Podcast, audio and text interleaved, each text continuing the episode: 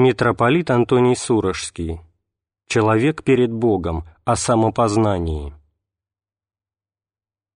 Прежде всего, я хотел бы дать определение тому «я», которое надлежит познать. Без этого у нас не будет общего языка, и мы не будем знать, о чем, собственно, говорим.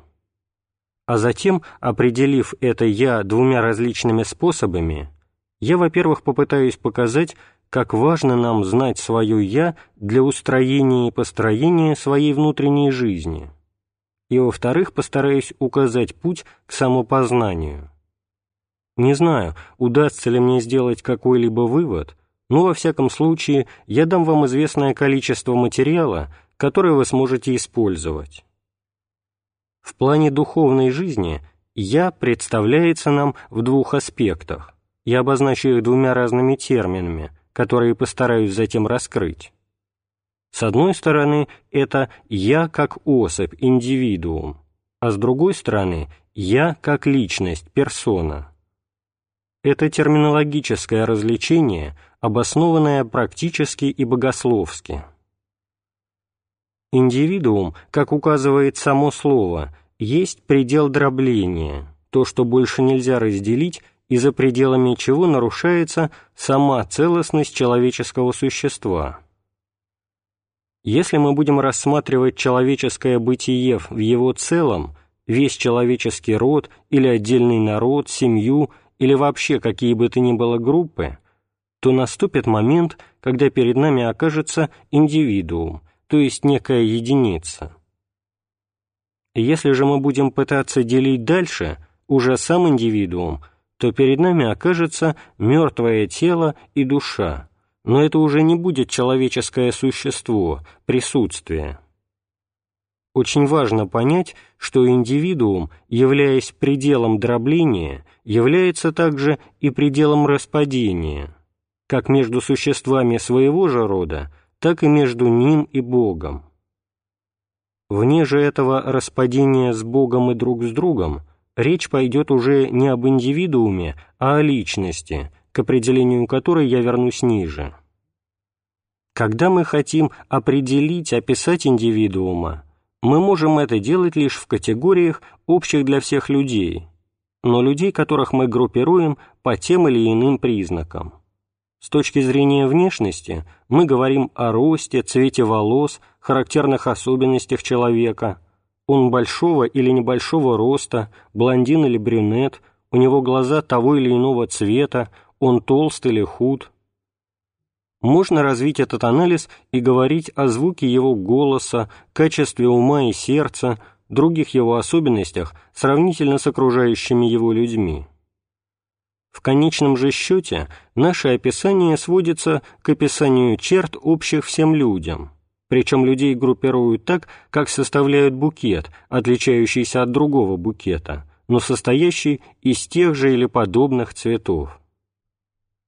И, наконец, для того, чтобы узнать, отличить одного индивидуума от другого, мы пользуемся методом контраста. Иногда это противоположение, иногда аналогия, но всегда присутствует элемент дифференциации, так что одного индивидуума можно отличить от другого только в категориях противоположения или контраста. Как индивидуум, как особь, я ясен постольку, поскольку я глубоко отличен от окружающих меня индивидуумов. В этом и состоит мое индивидуальное бывание. И с той минуты, как я говорю о контрасте, противоположении, различии общих для всех свойств, я говорю о расстоянии, которое устанавливаю между собой и другим, и это очень важно. Это один из аспектов греховного состояния. Это то противоположение, которое порождает распад и не только препятствует участию в одной гармонии, но и устанавливает ряд самоутверждений, потому что с точки зрения как психологической, так и духовной для индивидуума характерно именно самоутверждение. Всем это знакомо. Когда мы являемся частью какой-либо среды и не хотим быть раздавлены, уничтожены, мы должны утверждать себя против давления, насилия окружающей нас массы.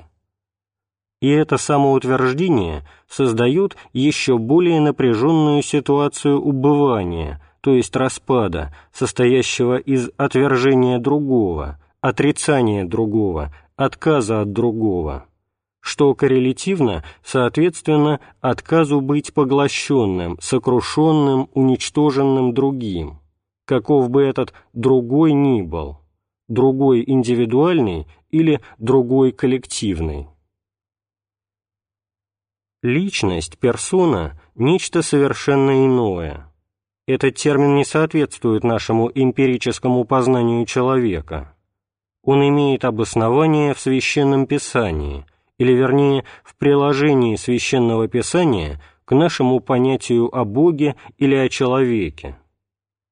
Для личности характерно, что она не отличается от другой личности путем контраста, противоположения, самоутверждения Личность неповторима. Исчерпывающий образ, я думаю, нам дан в Откровении, где говорится, что в наступившем Царствии Божием каждому будет дан белый камень и на камне написанное новое имя, которого никто не знает, кроме принявшего и Бога. Откровение, глава 2, стих 17.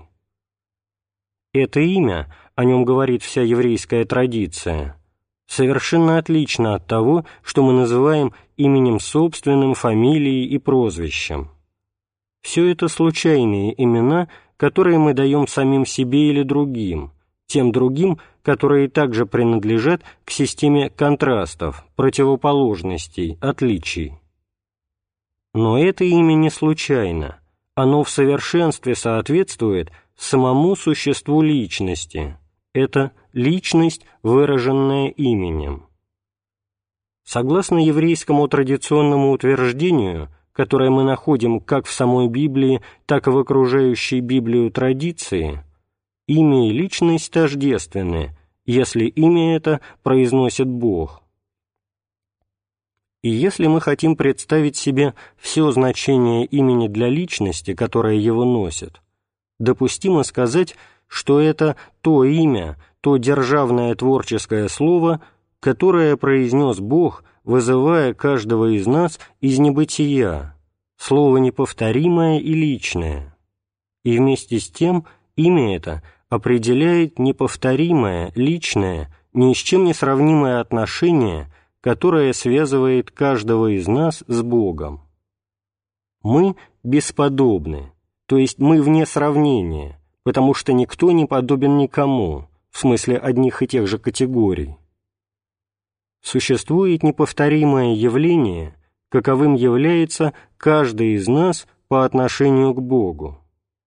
В этом смысле личность невыразима, потому что она не определяется путем противоположений. Она настолько неповторима, настолько бесподобна, что существует сама по себе – но может выражать себя вовне известными действиями, проявлениями, тем, что в послании апостола Павла названо «сиянием».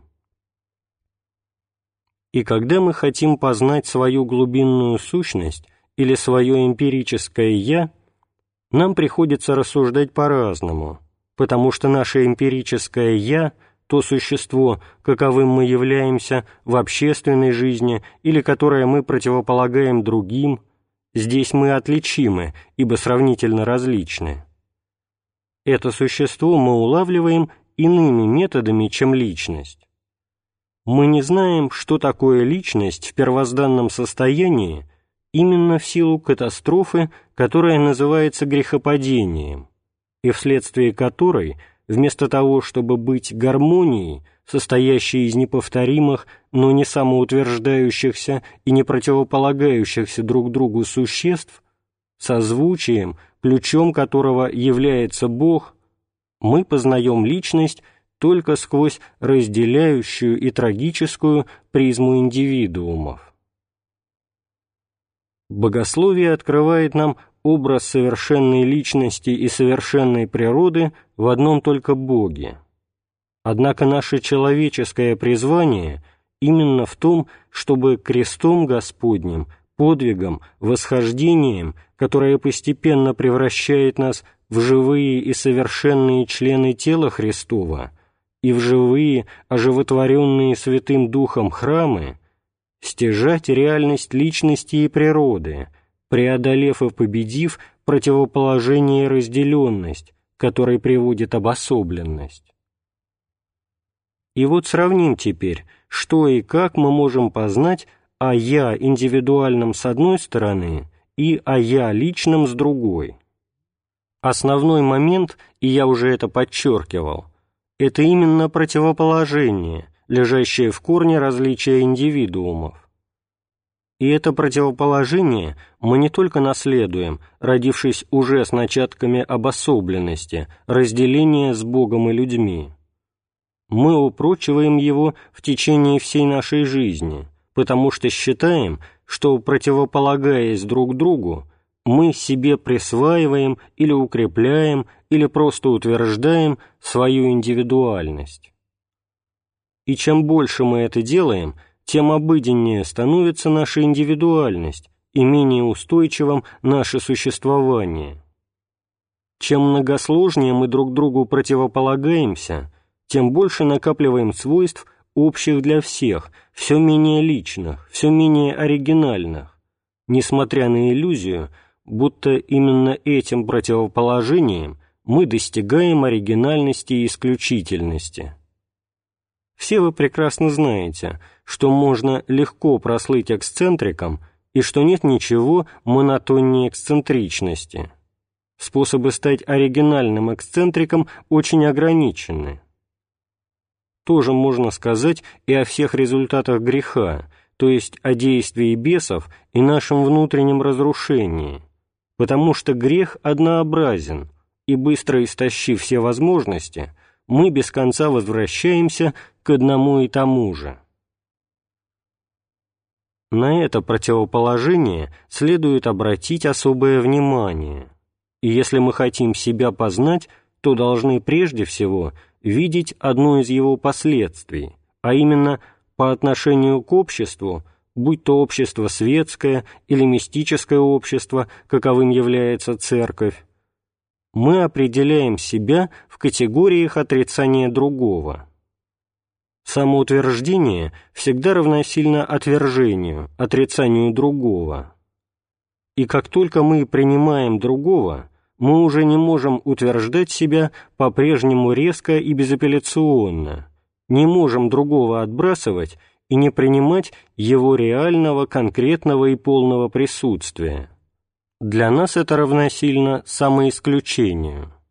И слова Сартра «ад – это другие» мы можем понять именно в таком смысле. Это те другие, которые неотвратимо нас окружают, от которых нам некуда деться, которые безжалостно нам навязаны, когда мы сами хотели бы навязать им себя так, чтобы они были периферией, а мы, каждый из нас, абсолютным центром – пользующимся той уверенностью и тем покоем, которыми обладает центральная точка в сравнении с периферией. Итак, самоутверждение равносильно отрицанию другого.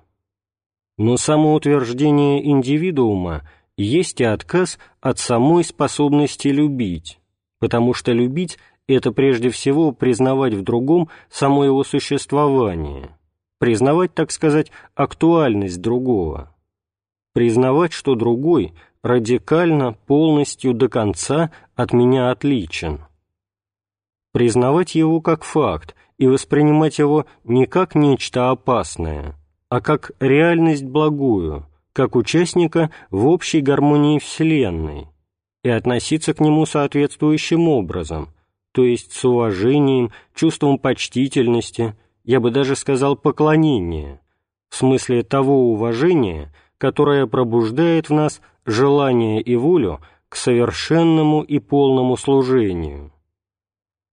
Любить кого-то – это прежде всего признать за ним право на существование, дать ему право гражданства и занять по отношению к нему периферийное место, а затем с этой периферии устремляться к нему – все более забывая себя самого. До какой степени нам это кажется нереальным, особенно в той форме, в какой я об этом говорю.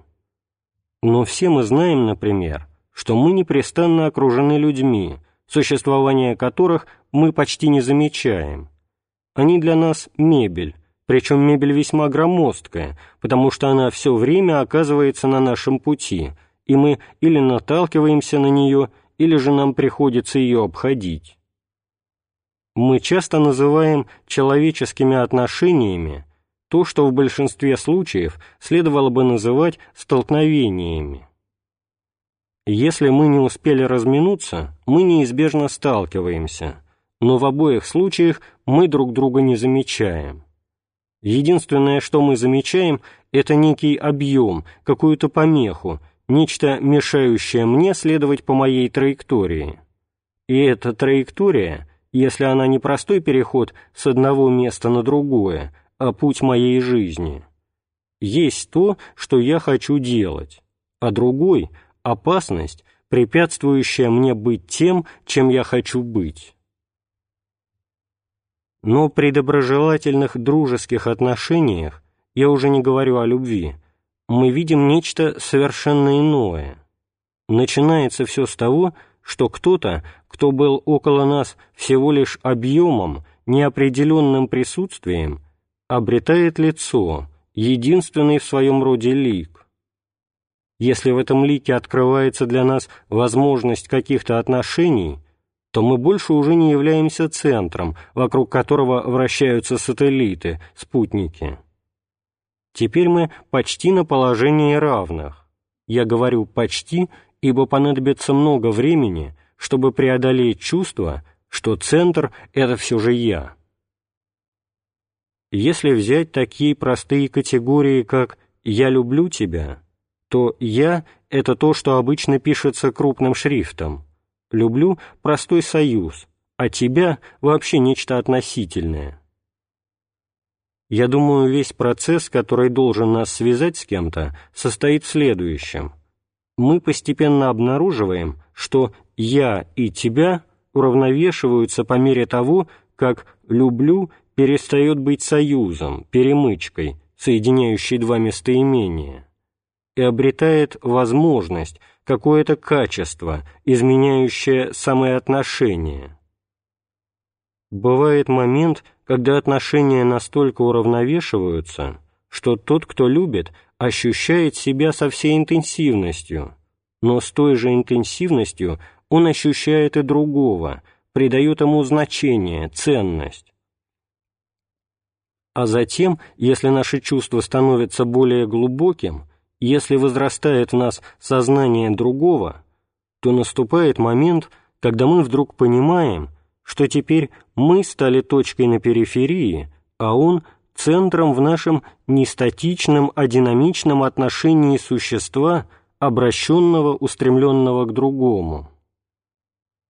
Помните начало Евангелия от Иоанна, где говорится в славянском тексте «Слово было к Богу». Греческое слово «прос», которое мы переводим «к» или «у», не статично, это термин динамичный. «К» для обращенный «к», в направлении «к», устремленный «к». Отношение это не отношение между двумя людьми, которые друг на друга смотрят, это отношение между одним абсолютно центральным и другим, существующим только для первого, только в направлении к нему, только по отношению к нему. Тут мы можем говорить о любви, но теперь в этом «я люблю тебя» «я» так сузилось, что существует лишь объективно, а субъективно человек уже забыл себя. Теперь имеет значение слово «люблю», в которое включено и «я», ибо центром стало «ты», другой. Когда мы пытаемся найти меру своего индивидуального «я», первое, о чем мы можем себя спросить, это следующее. В каком смысле я могу сказать, что люблю тех, кого люблю?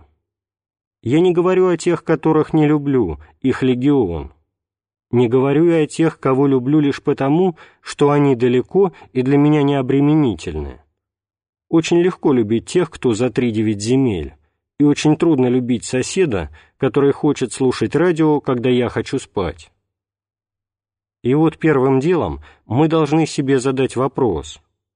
Я говорю, что люблю свою жену, дочь, брата, того или другого человека. Что это значит? Люблю ли я его так же, как люблю клубнику со сливками? Иначе говоря, питаюсь им, пожираю его изо дня в день, его сковываю, высасываю его, как вампир. Тогда действительно, его присутствие для меня драгоценно, я не могу без него обойтись, он необходим для самой моей жизни. Это ли мы хотим сказать? Так вот, если мы честны, то очень часто нам придется согласиться. Да, именно это. И нет ничего удивительного, что те, кто становятся жертвами нашей любви, молят Бога о том, чтобы их любили поменьше. Это очень важно, ведь если нам станет ясно, что наше поведение с теми, с кем есть у нас наилучшие отношения, есть в основе своей поведение хищника, что же сказать об остальных? В таком случае мы, конечно, можем понять, что нашим врагам везет больше, чем нашим друзьям. Их-то мы, по крайней мере, оставляем в покое. Вот первый момент – постараться определить, оценить качество доброжелательности, дружбы, любви, связывающих нас с теми, кому мы сердечно привязаны. А потом задать себе вопрос о связи отвержения, связи противоположения, существующей между нами и остальными. И тогда вы увидите, как постоянно мы стремимся к самоутверждению, до какой степени – даже самые близкие, самые искренние, самые дружеские, самые братские отношения, связывающие двух людей, суть отношения отстраняющие. «Держись на шаг от меня, я боюсь смешаться с тобой, боюсь исчезнуть, я боюсь оказаться в плену твоей любви, я хочу остаться самим собой».